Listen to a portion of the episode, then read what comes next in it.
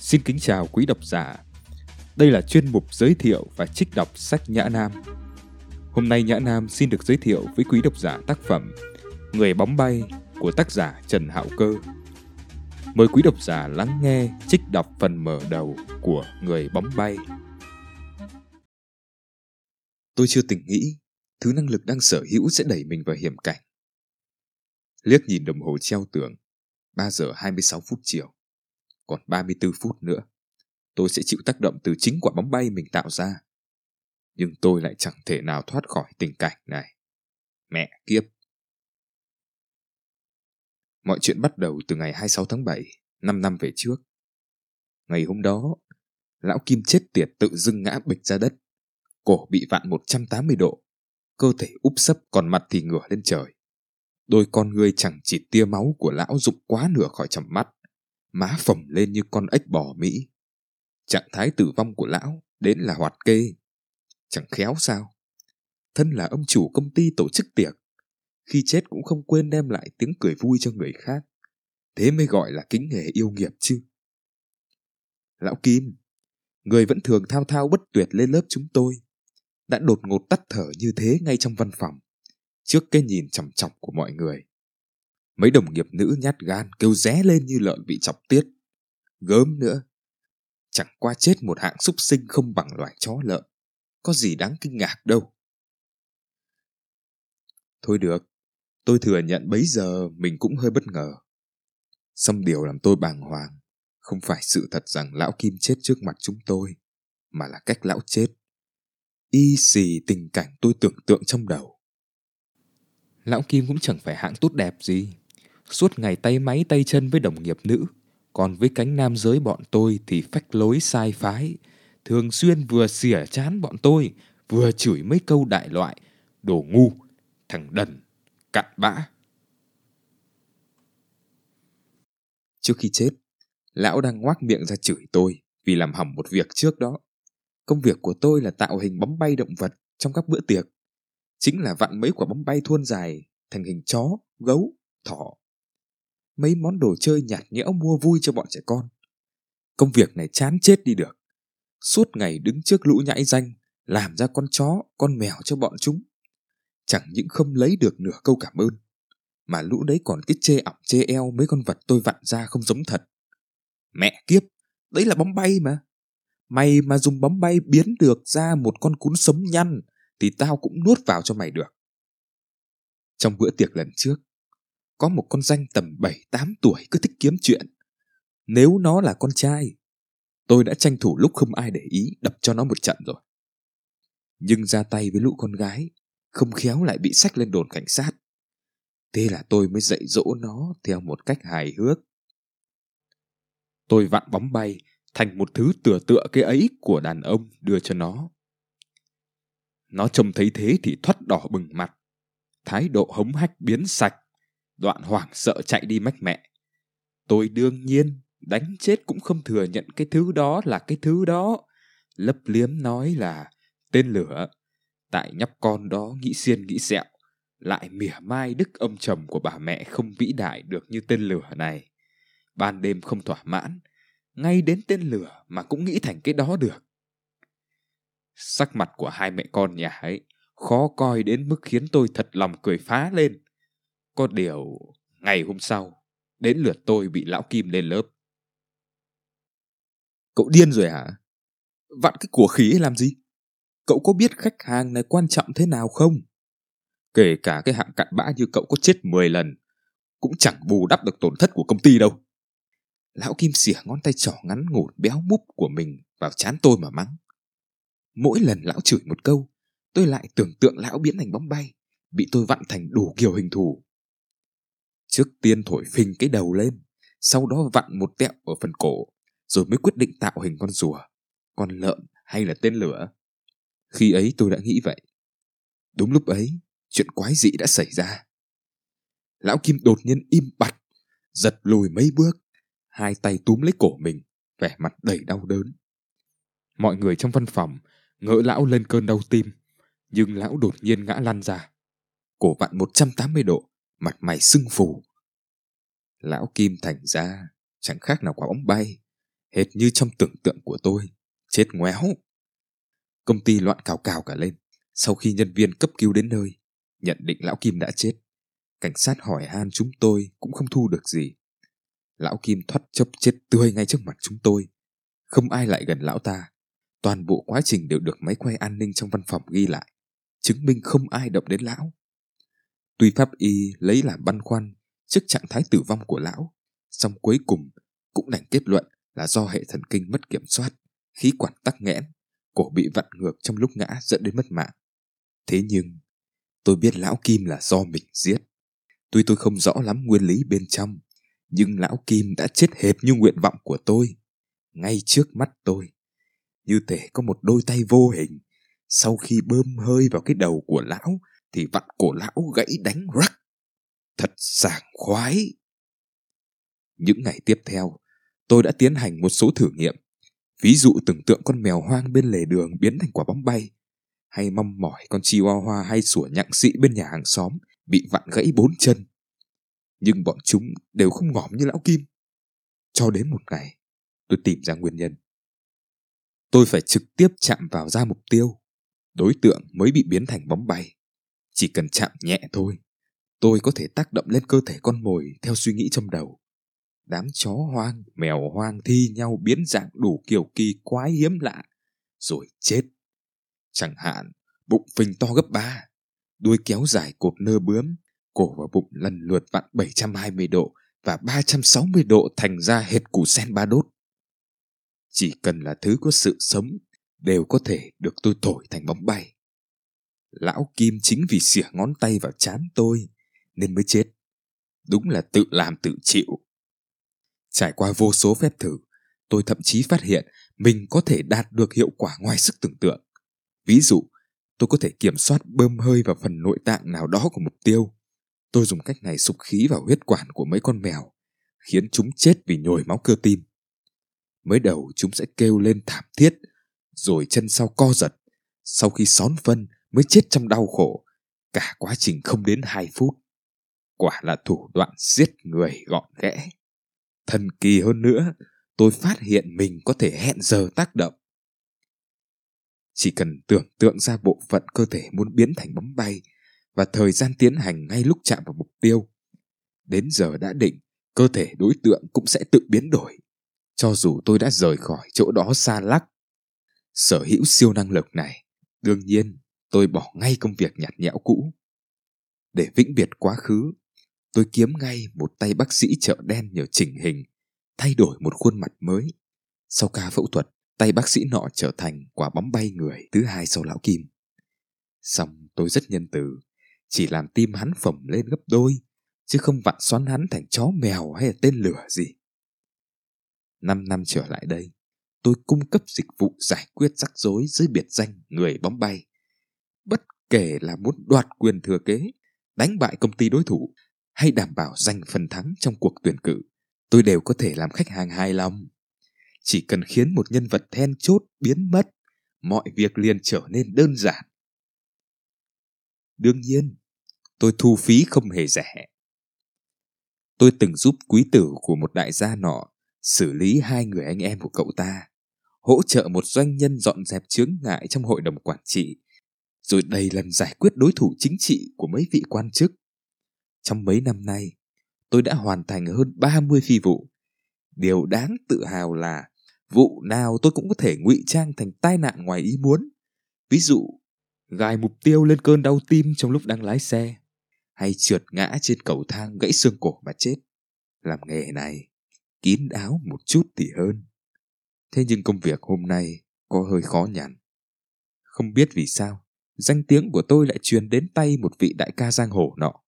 Lão yêu cầu tôi giải quyết một tay họ hồng, vì tên này cả gan chim chuột với đứa con gái rượu của lão. Tay họ hồng này ngu thật, lại dám vuốt dâu hồm.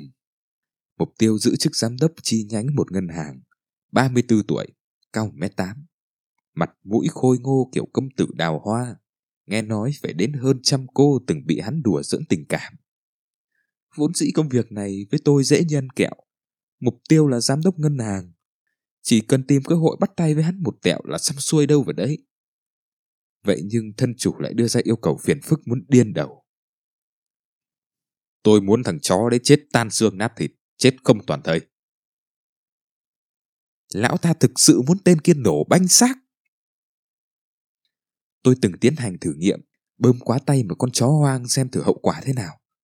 Kết cục làm tôi sợ khiếp vía. Con chó mực già giống như quả bóng bay bị bơm quá căng, nổ tung. Bức tường gạch bên cạnh con chó sụp xuống vỡ nát. Cũng may mà tôi đứng xa, nên không bị thương. Về sau tôi tới thư viện tra cứu rất nhiều tài liệu, mới vỡ lẽ ra một sự thật. Hiện tượng nổ tung không phải do ngọn lửa hay nhiệt độ cao gây ra, mà nguyên lý bên trong nằm ở giãn nở thể khí.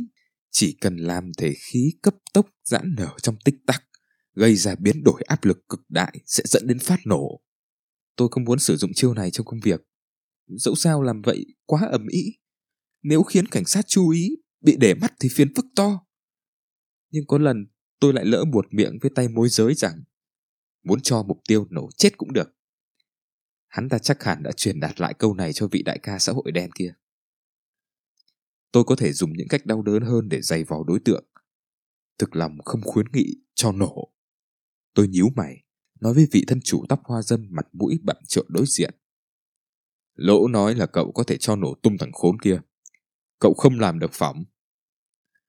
Thân chủ cắn điếu xì gà, hùng hổ nói. Không phải là không làm được. Thế thì cứ quyết như vậy đi. Tôi trả cậu thù lao gấp 5, gấp 6 cũng không thành vấn đề. Đối mặt với vị đại ca này cùng đám người áo đen, tay lăm lăm súng ống phía sau lão ta. Tôi có muốn nói không cũng không được. Năng lực của tôi là âm thầm giết người, chứ nào phải là đau thương bất nhập. Cái thể loại năng lực nửa vời này thật khiến người ta phải phát dầu mà. Sau này nhận tiền rồi, thì kiếm cơ hội xử lý luôn tay đại ca phiền nhiễu này cho xong. Tôi nhủ bụng. Tôi khoác lên người bộ com lê xanh xám, đeo kính không gọng, tay xách cặp táp đen, bước vào chi nhánh ngân hàng cao triển trên đường số 8. Đây là nơi giám đốc Hồng, tức mục tiêu của tôi, làm việc. Nghĩ trước nghĩ sau, tôi quyết định làm theo yêu cầu của thân chủ, cho nổ tan xác mục tiêu. Một mặt vì tôi không muốn đắc tội với tay đại ca xã hội đen thế lực hùng hậu nọ. Ít nhất là lúc này, tôi còn chưa muốn kết thù kết hẳn với lão. Mặt khác, tôi cũng muốn thử năng lực của mình lần nữa trên cơ thể người. Giống như chọc vỡ một quả bóng căng phòng. Dù sợ âm thanh inh tai lúc nó nổ, chúng ta vẫn ít nhiều mong chờ khoảnh khắc ấy. Đó là thứ khoái cảm do sự hủy diệt đem lại. Vấn đề là khiến giám đốc hầm bỗng dưng phát nổ ngay trong sảnh ngân hàng hay trên phố lớn sẽ gây ra rất nhiều rắc rối không cần thiết. Tôi không bận tâm có liên lụy người vô tội hay không, chỉ không muốn khiến cảnh sát tưởng đây là tấn công khủng bố, điều động lực lượng tinh anh đi điều tra. Sau một thời gian nghe ngóng, tôi đã tìm được thời điểm ra tay. Thứ tư hàng tuần, sau giờ làm, giám đốc Hồng sẽ một mình kiểm tra kho an toàn của ngân hàng. Ngân hàng cao triển chi nhánh được số 8 có quy mô tương đối lớn kho an toàn cất giữ tiền vốn lưu động của các phòng giao dịch lân cận. Sau khi giám đốc Hồng kiểm đếm vào thứ tư, đến sáng thứ năm sẽ có xe chở tiền vận chuyển giấy bạc cũ về trụ sở chính. Kho an toàn nằm ở tầng hầm B2. Bên cạnh đó có lối đi riêng dẫn tới bãi đỗ xe. Bất kể từ sảnh ngân hàng hay từ bãi đỗ xe đi vào, đều phải qua cửa kiểm tra điện tử. Và giám đốc Hồng là người duy nhất có chìa khóa, cũng như biết mật mã mở mấy hệ thống cửa điện tử này. Đây chính là địa điểm thích hợp để cho hắn nổ tung.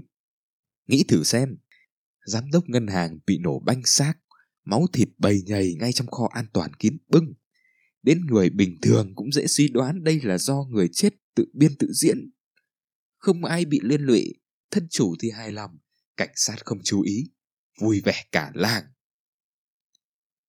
Thưa giám đốc, ngài tư đồ có hẹn với anh lúc 3 giờ đang đợi ở quầy lễ tân. Nữ nhân viên lễ tân gọi điện báo với cấp trên qua đường dây nội bộ. Không bao lâu sau, tên xui xẻo bảnh bao đó xuất hiện từ lối đi bên trái. Hắn mặc một bộ com lê màu xám than chỉ, sơ mi xanh lam kết hợp với cả vạt đỏ mận, tạo cảm giác đầy phóng khoáng. Đến ái nữ nhà chùm xã hội đen cũng bị lừa lên giường. Ngài tư đồ phải không?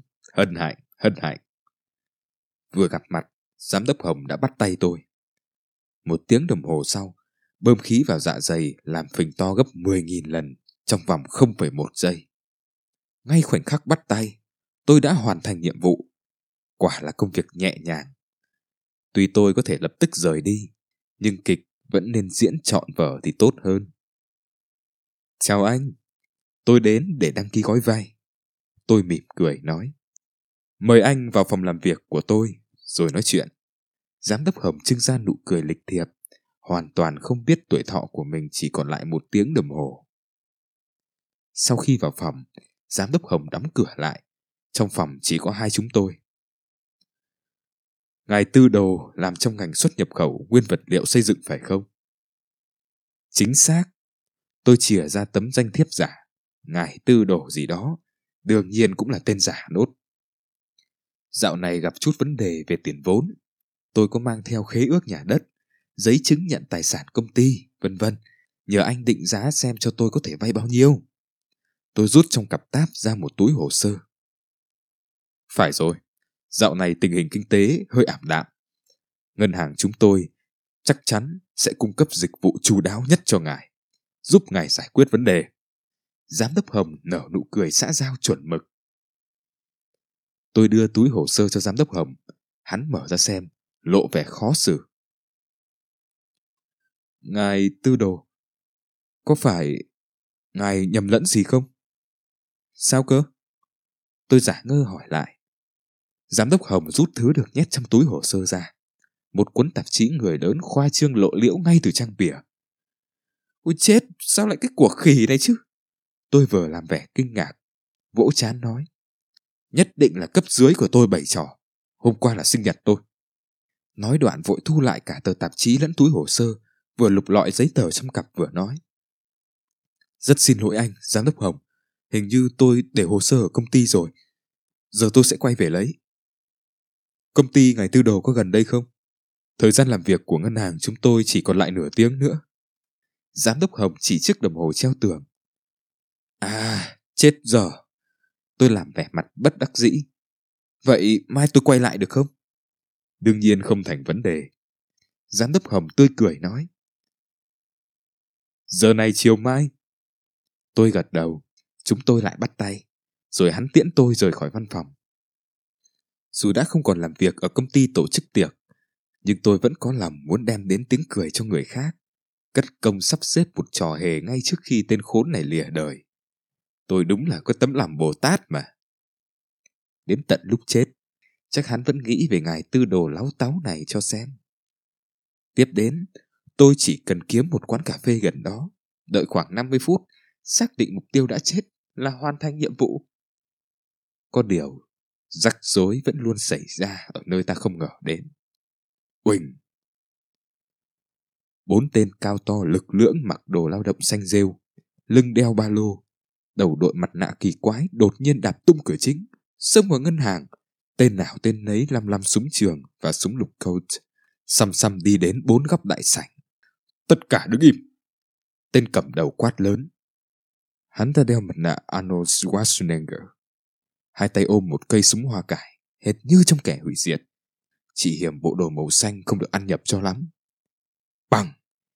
Ba tên còn lại giơ súng bắn lên trần nhà. Tôi quay lại nhìn thấy bọn chúng nhắm vào các máy quay an ninh trong sảnh, bắn hạ một loạt ống kính. Đám người này chắc chắn đã có sắp xếp từ trước, biết rõ nơi lắp đặt thiết bị chống trộm cho ngân hàng. Đã gần hết giờ làm việc trong ngân hàng, không còn mấy khách. Tính cả tôi có tổng cộng 8 người. Một tên đeo mặt nạ Sylvester Stallone chĩa súng uy hiếp chúng tôi, rồi lại dùng súng bắn vỡ cánh cửa cạnh quầy giao dịch. Lùa năm nhân viên thủ quỹ cùng cô nàng lễ tân lại gần toán khách hàng. Trong tiếng la hét của cánh chị em, chúng tôi được lệnh đặt hai tay lên đầu, ngồi trồm hỗm ở góc trái đại sảnh. Stallone cầm súng đứng sững sững trước mặt chúng tôi. Arnold cùng hai tên đồng bọn đeo mặt nạ, Bruce Willis và Johnny Depp đứng vào phòng giám đốc. Bằng, bằng. Hai tiếng súng nổ liên tiếp, làm những người xung quanh tôi thi nhau rú lên kinh hãi. Đừng nói nữ giới đã sớm tái mét mặt mày, ngay cánh đàn ông cũng hoảng loạn ra mặt.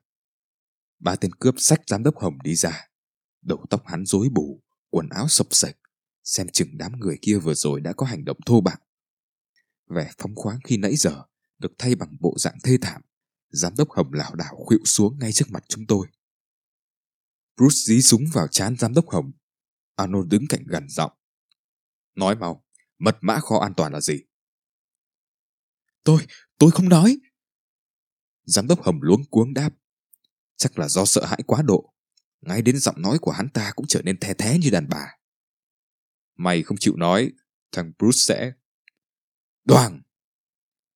Trong giây lát, không ai kịp phản ứng. Huyết tương túa ra ngay sau đầu giám đốc Hồng. Khẩu súng lục trên tay Bruce đang nhả khói. Viên đạn từ chán xuyên qua đầu. Máu, rồi não tung tóe khắp sàn. Đám người bên cạnh tôi rú lên thảm thiết. Có cô còn sợ quá khóc òa. Mẹ kiếp, mày làm trò gì thế? Arnold túm ngay tên Bruce vừa nổ súng. Nó vẫn chưa khai ra mật mã, mày giết nó làm gì?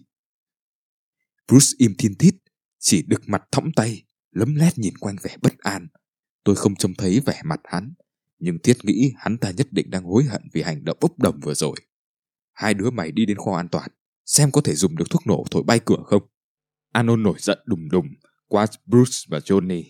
Nghe hắn nói vậy, tôi đột nhiên ý thức được bản thân đang trong tình cảnh nguy hiểm. Thi thể giám đốc Hồng hiện ở ngay trước mặt, chỉ cách tôi chưa đầy 2 mét. Tôi từng làm thí nghiệm, hẹn giờ chết cho một con mèo rồi lại dùng dao xử lý nó trước. Dù đã thành một cái xác, nhưng đến giờ đã định, nó vẫn phình lên tròn lông lốc. Năng lực của tôi vẫn phát huy tác dụng như thường. Nói cách khác, thi thể giám đốc Hồng hiện tại là một quả bom hẹn giờ. Tôi liếc nhìn đồng hồ treo tường đại sảnh. 3 giờ 26 phút. 34 phút nữa, bóng bay sẽ nổ tung. Nhưng Anon và Stallone vẫn đang lăm lăm vũ khí canh chừng phía trước tôi. Xem ra, bọn chúng không định vơ tạm đống tiền mặt sau quầy giao dịch rồi đánh bài chuồn.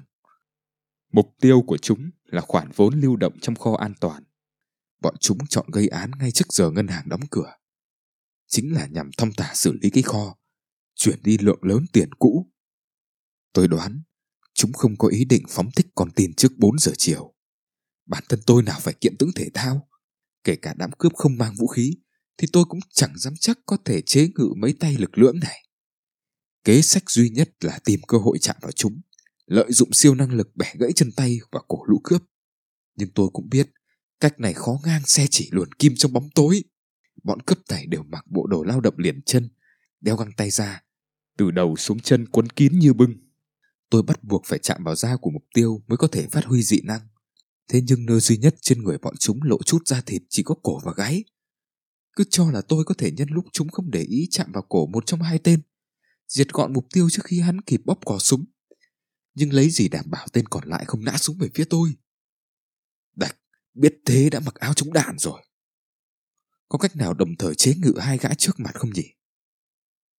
Tôi lén liếc sang đám con tim xung quanh. Tôi lén liếc sang đám con tin xung quanh. Nếu giết chết hai tên cướp này trước mặt bọn họ, siêu năng lực của tôi sẽ bị phơi bày.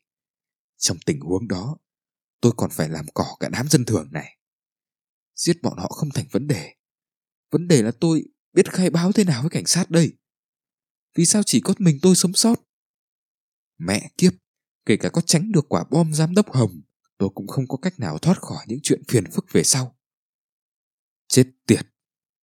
Trên thực tế, chưa biết chừng tôi còn phải hứng chịu tác động của vụ nổ trong vòng 30 phút nữa. Chết tiệt. Sau khi giám đốc Hồng bị giết, Cô nhân viên lễ tân bên cạnh tôi cứ gào khóc sứt mướt, làm tôi điếc tai không nghĩ được gì.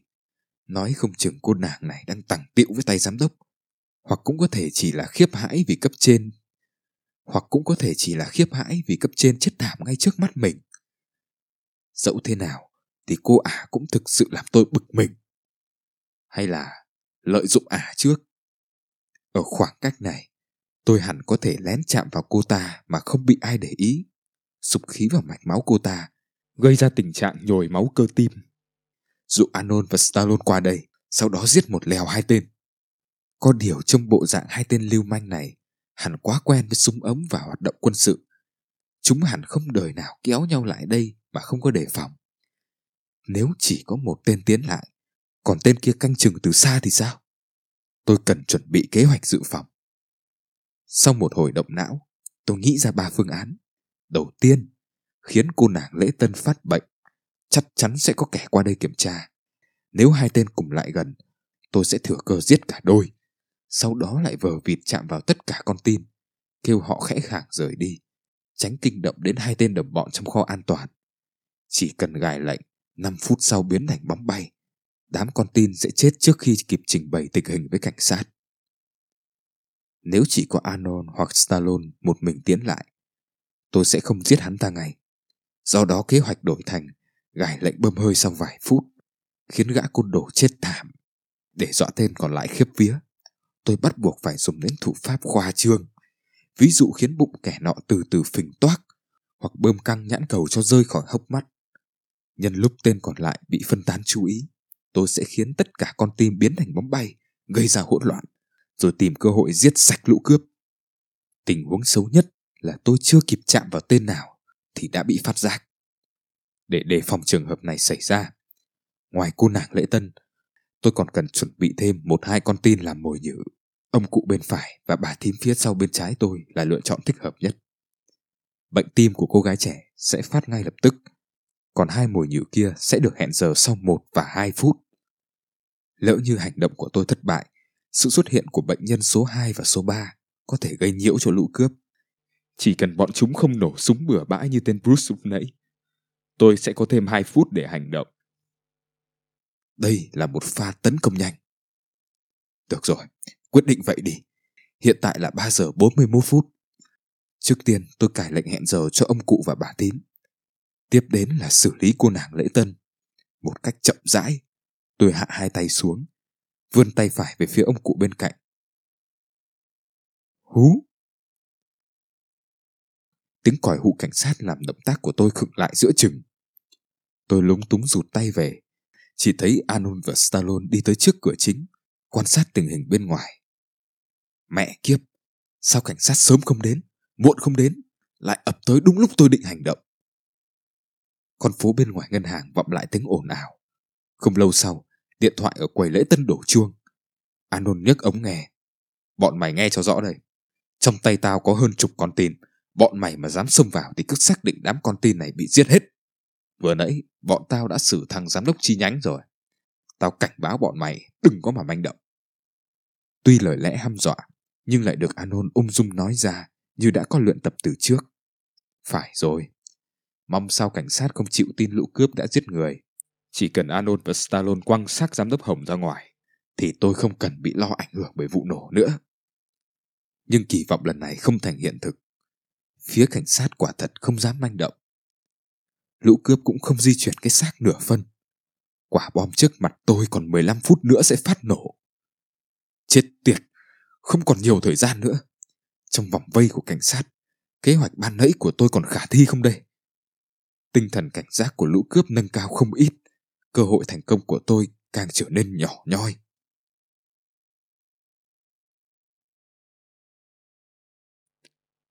Vừa rồi là phần giới thiệu và trích đọc tác phẩm Người bóng bay. Cảm ơn quý vị và các bạn đã chú ý lắng nghe. Hẹn gặp lại quý vị và các bạn ở số trích đọc tiếp theo.